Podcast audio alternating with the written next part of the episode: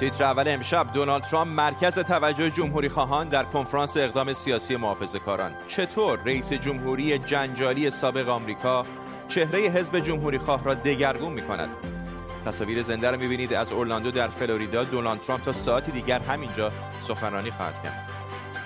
نماینده اسرائیل در سازمان ملل گفته هر گونه اقدام خشونت‌آمیز ایران با بهای سنگین روبرو خواهد شد. وزیر دفاع اسرائیل هم گفته بر اساس برآوردهای اولیه ایران مزنون اصلی حمله به کشتی باری اسرائیلی در دریای عمان است. و چطور سیب گاز زده دیگران را میبلعد؟ خرید بی انتهای رقبا و شرکت های فناوری توسط اپل. به تیتر اول خوش آمدید.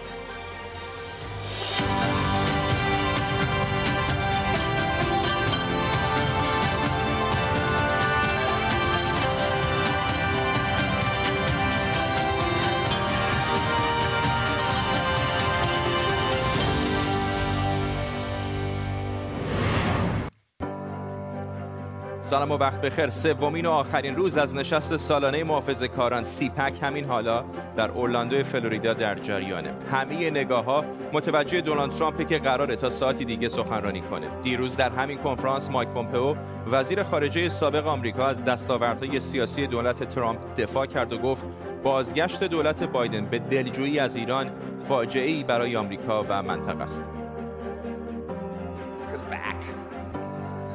بایدن میگه آمریکا برگشته. به چی برگشته؟ به دادن پول نقد به آیت الله ها تا با اون موشک بسازن و ما رو تهدید کنن؟ مایک پومپو بود وزیر خارجه سابق آمریکا همطور که گفتم ترامپ هم تا ساعتی دیگر در همین مراسم سخنرانی می‌کنه. این اولین سخنرانی عمومی ترامپ بعد از ترک کاخ سفید. پیش بینی میشه که احتمال داره ترامپ در این سخنرانی آمادگی خودش رو برای شرکت در انتخابات ریاست جمهوری 2024 اعلام کنه. در طول برنامه به کمک تیمی از کارشناسان و خبرنگاران کنفرانس سیپک و خبرهای دیگر رو دنبال می‌کنیم. پیش از همه بریم سراغ همکارم آرش علایی در ساختمان کنگره در واشنگتن دی سی. آرش در این دو روز و خورده ای چه گذشت و امروز چه قرار اتفاق بیفته؟ دیروز آقای مایک پومپئو وزیر خارجه سابق آمریکا در سیپک صحبت کرد. اولش که اومد روی صحنه رو به جمعیت کرد و گفتش که کی قاسم سلیمانی رو یادش هست. و بعد گفتش که الله روحش رو بیامرزه از وقتی که مرده دیگه واسه آمریکایی ها دردسر ایجاد نکرده. جمعیت خندیدن مقداری بعضی هم دست زدن. ولی بخش بزرگی از صحبت های آی پومپو در سیپک راجع به سیاست خارجی در مورد ایران بود و در مورد بازگشت دولت بایدن به برجام بود. غیر از ایشون آقای دان جونیر پسر بزرگ دانالد ترامپ هم صحبت کرد. دموکرات ها و استبلیشمنت در واقع بدنه اصلی محافظ کاران و جمهوری خواهان را تحت حمله شدید قرار داده گفت اینا تقریبا شبیه همن. گفت باید محافظ کاران سعی کنن که تغییرات زیادی رو در کرسی های مجلس نمایندگان و سنا به وجود بیارند. دوست دختر آیدان جونیور کیمبرلی یا فایل هم صحبت کرد اون هم سعی کرد که بگه که ما در واقع جمهوری خواهان و محافظه کاران همه پشت سر دانالد ترامپ هستن. همونجور که شما گفتید ایده هایی در مورد اینکه رئیس جمهوری سابق آمریکا قرار در سال 2024 دوباره برای ریاست جمهوری نامزد بشه و واشنگتن پست هم امروز یک گزارشی نوشته در مورد سخنرانی آقای ترامپ و اینکه الان در حزب جمهوری خواه بعضی حتی میرن به مارالاگو مقر ایشون در واقع هتل ایشون در فلوریدا و از ایشون حمایت سیاسی می‌خوان برای اینکه در انتخابات بعدی جمهوری خواهان که در سال 2022 برگزار میشه شرکت کنند. ممنونم از تو آرش. خبرنگار ما در ساختمان کنگره در واشنگتن دی سی. موضوع رو بیشتر بررسی خواهیم کرد. همراه هستیم با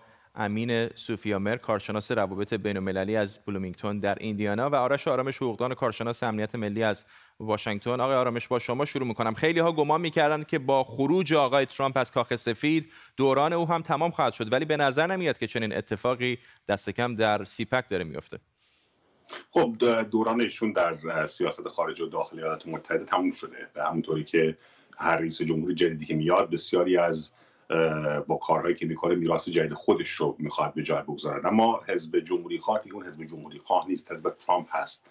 به خصوص در خواستگاه اجتماعی حزب موقعی که شما در انتخابات های مقدماتی باید علیه هم حزبی ها شرکت بکنید می‌بینید که اون بافت آمگرانه یا عوام زده و از اون طرف اون بافت شدیدن طرفدار آقای ترامپ مذهبی تر و نه صرفا اون بافت جمهوری خواه طرفدار مالیات کمتر طیف جمهوری خواه طرفدار صنعت طرفدار تبادلات و مراودات و تجارت. نه اون طیف جمهوری خواه شهرهای بزرگ هم نه. اون طیف جمهوری خواهی که عملا پیاده نظام آقای ترامپ بودن معمولا قشر کمتر تحصیل کرده طبقه غیر شهری هستند و از یک ضریب مستقیمی هم بین مذهبی بودن و بین ارزم بزرگ شما بودن غیر شهری بودن اونها و طرفداری اونها از آقای ترامپ هست. عملا حزب حدودا 35 درصد 40 درصد که اونها تشکیل میدن دست اونها هست. و این خب یک اقلیتی است بسیار بسیار مهم و بدون داشتن همچین اقلیتی که عملا در بعضی موقع یک اکثریت غیر مطلق رو تشکیل میده. موقع چند کاندید شما دارید در یک بله. انتخابات مقدماتی حالا چه در سطح رئیس جمهوری چه در سطح مجلس نمایندگان یا سنا این به عنوان یک برگ برنده خیلی مهمی است. به خاطر همین الان بله حزب حزب آقای ترامپ هست و متاسفانه به نظر من روزای خیلی خوبی رو هم حزب جمهوری خواه به عنوان یک حزب ملی در پیش نداره به خاطر اینکه خیلی سخت است با همچین ایدولوژی بله. توانستن آوردن یک خیمه بزرگ سیاسی که افراد مختلف از طیف‌های مختلف رو زیر خودش پوشش بده. همچنان که آقای آرامش صحبت می‌کرد تصاویر زنده کنفرانس سیپک رو هم در سمت راست تصویر می‌دیدید. آقای صوفی آمر به نظر میاد که بخشی از بدنه سنتی جمهوری خواه هم نمی‌تونه تصمیم نهایی رو بگیره. مثلا آقای میچ مکانل اول گفته بودش که همچنان راه باز هست حتی برای در واقع محاکمه آقای ترامپ در دادگاه های فدرال. ولی در عین حال دیروز دوباره مثلا با فاکس نیوز صحبت کرده و گفته که اگر آقای ترامپ بخواد نامزد حزب بشه ازش حمایت می‌کنه یعنی به نظر میاد که یک موضع مشخصی جمهوری خواه ندارن. همینطوره. ببینید بعد از اینکه آقای ترامپ از رفتن به کاخ سفید بازماند اون دارای یه ویژگی منفی شد. منفی نه به معنای ارزش گذاری بلکه به معنای عدم کامیابی. بدین معنا که آقای ترامپ بعد از انتخابات تبدیل شده به شخصیتی که یک اجماع حد اکثری در جبهه مخالف به وجود میاره و در جبهه درونی شکاف به وجود میاره. این تقریبا یک نسخه برای شکست. و اگر حزب جمهوری خواه به این مسئله توجه نکنه تقریبا میشه پیش بینی کرد تمام انتخابات آتی رو خواهد باخت. اما اگر که حزب جمهوری خواه بتونه به یه توافق با آقای ترامپ برسه که اونو قانع بکنه که به اصلاح عمر سیاسی ترامپ به پایان رسیده ولی ارزش ها و باورهایی که ترامپ به اصلاح نمایندگی می‌کرده امکان بسیج حد اکثری رو در میان جبهه خودی و جمهوری خواهان چه سنتیش و چه طرفدار ترامپ داره اون موقع حزب جمهوری خواه می‌تونه از این شبه بحران کنونی بیرون بیاد.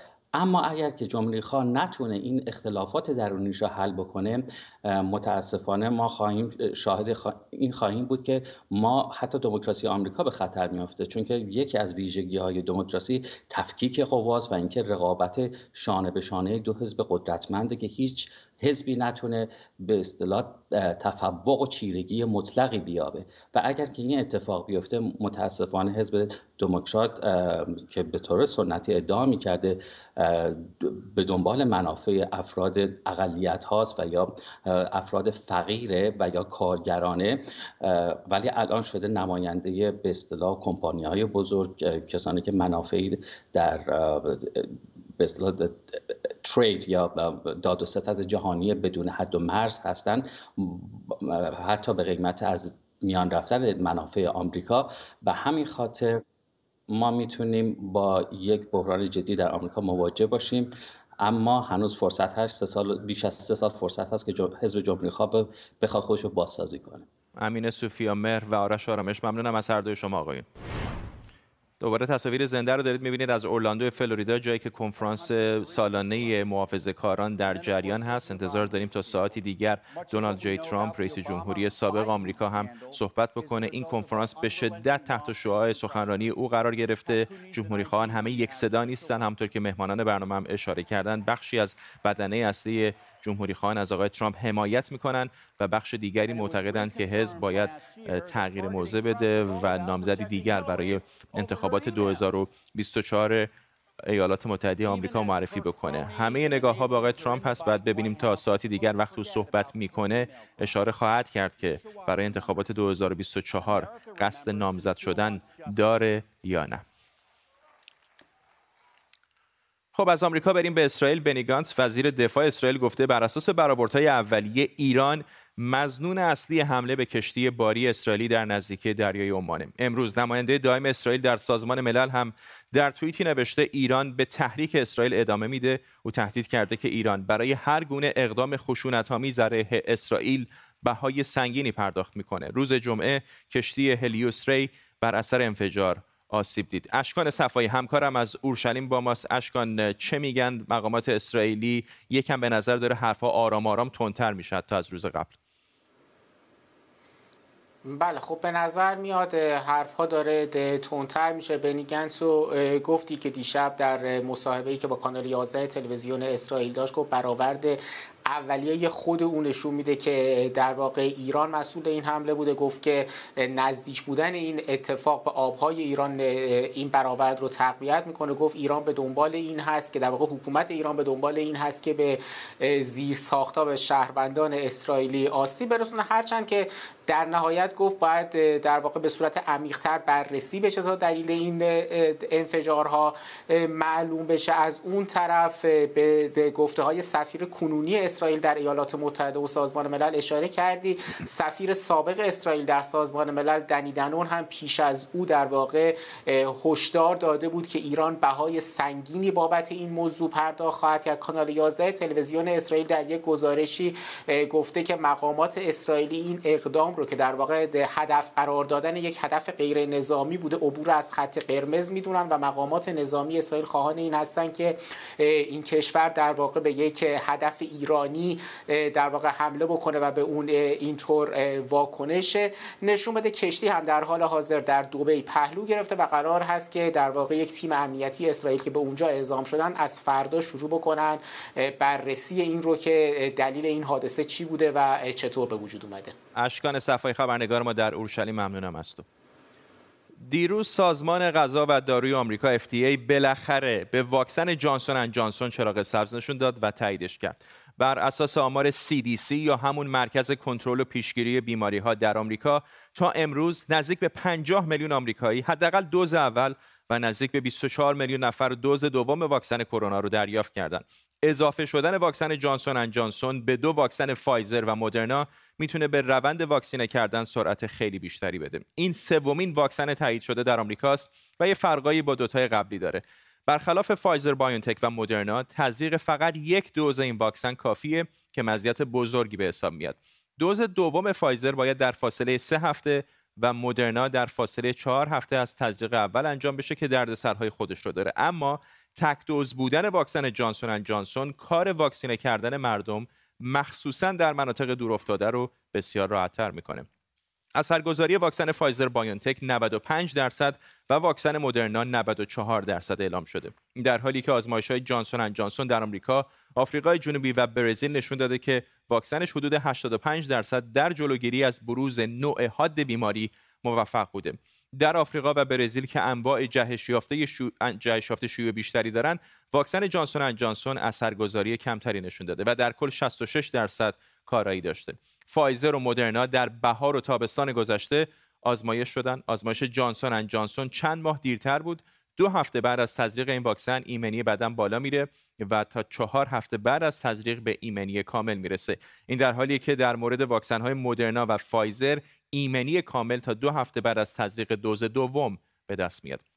واکسن فایزر رو فقط میشه تا پنج روز در دمای منفی 80 تا منفی 60 درجه نگهداری کرد و بعد از یخزدایی هم در عرض 6 ساعت باید تزریق انجام بشه. در ضمن واکسن واکسن خیلی هم نباید تکون بخوره و مخلوط بشه. نگهداری از مدرنا یه خورده راحتتر از فایزره ولی اون رو هم باید در دمای منفی 20 درجه نگه داشت. اما واکسن جانسون جانسون رو میشه در دمای عادی یخچال نگهداری کرد. تا امروز نزدیک به چهار میلیون دوز این واکسن در آمریکا آماده پخش شده.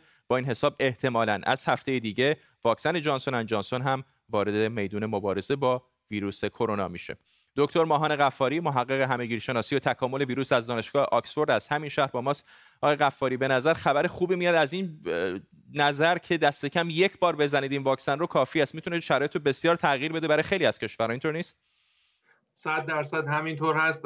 امید اصلی برای واکسن جانسون جانسون هم در واقع همین بود که می‌تونه خیلی از نظر لوجستیکی کمک بکنه. اشارات کاملی داشتید نسبت به مزایای نگهداری این واکسن من البته این رو هم اضافه بکنم که تکنولوژی جانسون جانسون عملا به همین جهت مشابه هست با واکسن آکسفورد آسترازنکا و حتی تا نوعی واکسن اسپوتنیک وی چون از آدنو ویروس در واقع ویروس سرماخوردگی مشخصا آدنو ویروس 26 استفاده می‌کنه که دوز اول واکسن اسپوتنیک وی هم در واقع همین آدنو ویروس 26 هست استفاده می‌کنه که نیازی عملا به نگهداری در دمای فوق سرد رو نداره و بسیار هم پایدار هست. من البته باید این اشاره رو بکنم. همیشه من تاکید دارم مقایسه بین واکسن ها از بابت کارهای هنوز کمی ظرافت تکنیکی داره. چیزی که واقعا می‌تونیم با قطعیت مقایسه کنیم این هستش که همگی این واکسن هایی که تا کنون در واقع FDA تایید کرده و یا نهادهای سازمان غذایی دور آمریکا به این گونه هستن که از بستری بیماری در واقع در بیمارستان فوتشون جلوگیری می‌کنن. همگی 100 درصد کارایی دارن. و اینجا اشاره کردید در بستری واقع علائم حاد بیماری 85 درصد بعد از 28 روز و 49 روز بعد از در واقع گرفتن واکسن 100 درصد افراد علائم حاد درشون بروز نکرده. بسیار پیشرفت خوبی هست چون کووکس هم در واقع 500 میلیون دوز از این واکسن رو خریداری کرده که وقتی که سازمان بهداشتی جهانی تاییدش بکنه می‌تونه به عملا به شتاب زیادی بده به واکسیناسیون جهانی. دکتر ماهان قفاری از آکسفورد ممنونم از شما. وبسایت اداره تنظیم بازار انرژی ترکیه گزارش منتشر کرده که نشون میده واردات گاز ترکیه از ایران در سال 2020 31 درصد نسبت به سال 2019 کمتر شده.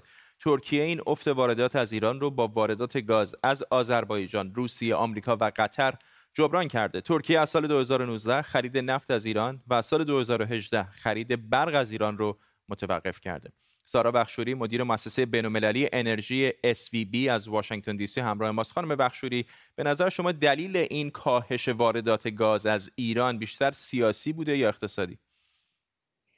همونطور که خودتون اشاره کردین واردات گاز روسیه افزایش پیدا کرده در سال 2020 تقریبا یک میلیارد متر مکعب افزایش پیدا کرده واردات گاز روسیه و بیشترین واردات گاز روسیه افزایشش از روسیه بوده. الجزیره و از آذربایجان. در واقع میشه گفت که بیشترین سهم بازار ترکیه دست روسیه هست. اما از طرفی صادرات گاز ایران به روسیه به ترکیه به شدت تقریبا کاهش پیدا کرده. خیلی میشه گفت کم هست.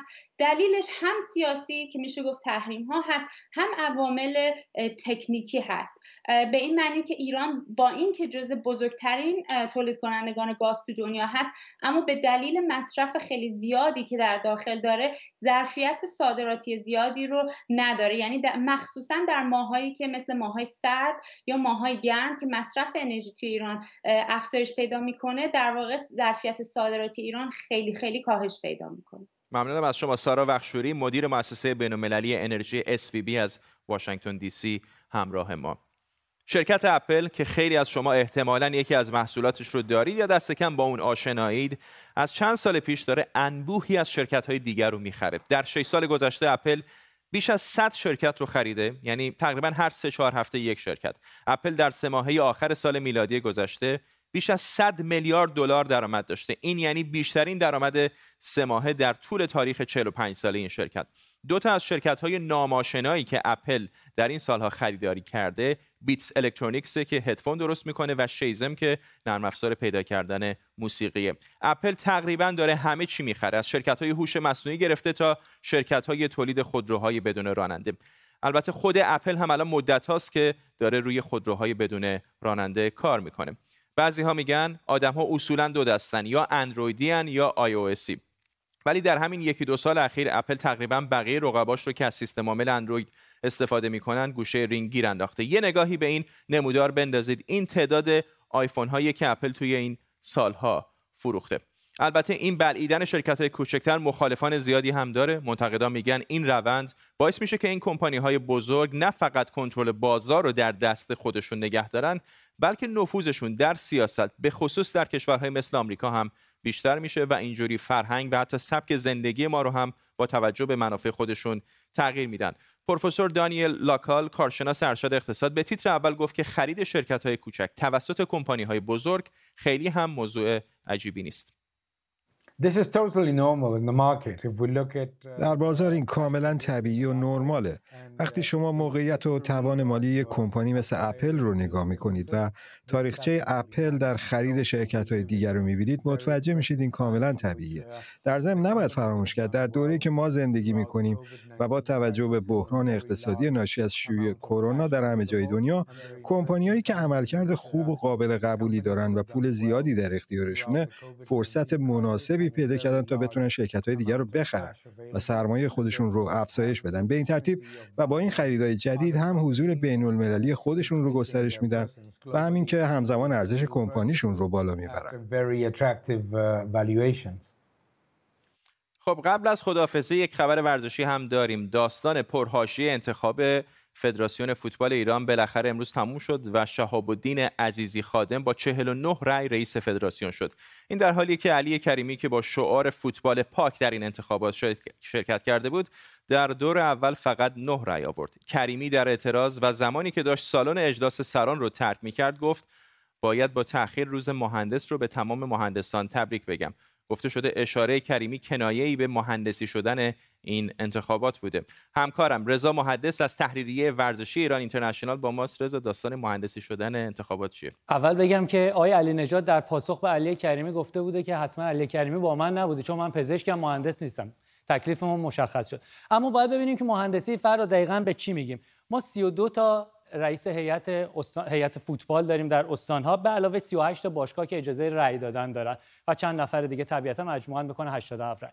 باید ببینیم که مهندسی منظورمون چیه. آقای هیدر بهاروند سرپرست فدراسیون فوتبال یکی از اساتید بزرگ لابیگریه که از آقای عزیزی خادم هم شهاب عزیزی خادم هم حمایت می‌کرد. ایشون بدون اینکه هیچ مشکلی داشته باشه دیشب شب برگزاری انتخابات در هتل محل اقامت رئیسان هیئت‌های فوتبال استانها بود. اونجا را با همشون خوشوبش که با همه خوش اگر بخوایم بگیم که خب علی کریمی برای چی انتخاب نشده؟ چون اهل لابی نبوده اهل زدوبند نبوده. اگر می‌خواست انتخاب بشه باید می‌رفت تک تک این رؤسای هیئت فوتبال رو دمشون رو میده آقا به من رأی بده تو رو خدا تو به من رأی بده من فلان کار می‌کنم من این امتیاز رو به شما میدم این امتیاز میدم. طبیعتا اگر از قبل از انتخابات هم نگاه می‌کردیم علی کریمی طبق انتظارات نباید رای باید منتظر یه معجزه می بودیم که علی کریمی بیاد فوتبال پاکش رو اونجوری که دلش می‌خواد اداره کنه. در این صورت الان وقتی نگاه می‌کنیم هیچ اتفاق خاصی نیفته. اون چیزی که پیش بینی می‌شد عزیزی خادم بیاد با کیومرث هاشمی یا مصطفی آجرلو بکشه دور دوم یا اینکه خودش مستقیما در همون دور اول برنده بشه. بنابراین وقتی نگاه بکنیم مهندسی انتخابات باید ببینیم دقیقا معنیش چیه. اگر لابیگری رو بگیم بعد لابیگری بسیار شده حیدر بهاروند استادشه و بر اساس همون پشتوانه همون بالاخره برای کمک کرد و انتخاب کرد آقای عزیزی خادم رو. برای چهار سال صبحان هدایت فدراسیونی که war also مالی خرابی داره. یکم در مورد پیشینه این آقای عزیزی خادم عزیزی خادم عرض کنم خدمتتون که عضو سابق هیئت رئیسه فدراسیون فوتبال بوده زمان کفاشن اگر بخوایم نگاه بکنیم یه چهره اقتصادی صنعتیه و خیلی ها معتقدن که زمان احمدی نژادی احمد زمان محمود احمدی نژاد اومده. بله زمان محمود احمدی نژاد دوران مدیریت شروع شد. اما سال 96 در کارزار انتخاباتی حسن روحانی یکی از ساختمان هایی که مالکیتش رو داشت به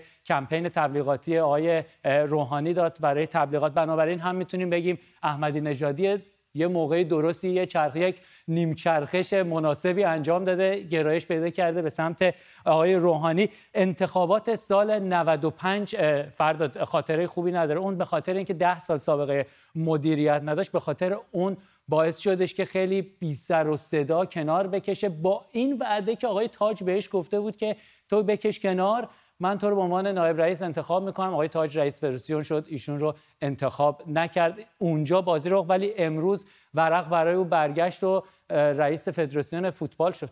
ممنونم از تو رضا مهندس همکارم اینجا در استودیو با ما.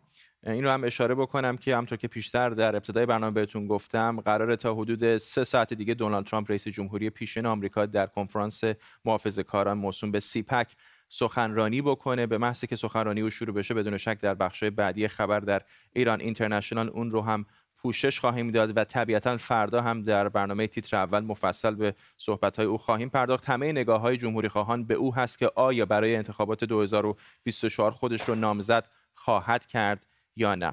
اما فعلا می‌رسیم به پایان تیتر اول امشب. این برنامه رو کمی دیرتر می‌تونید در یوتیوب با زینویس فارسی هم ببینید. تا برنامه بعدی بدرود.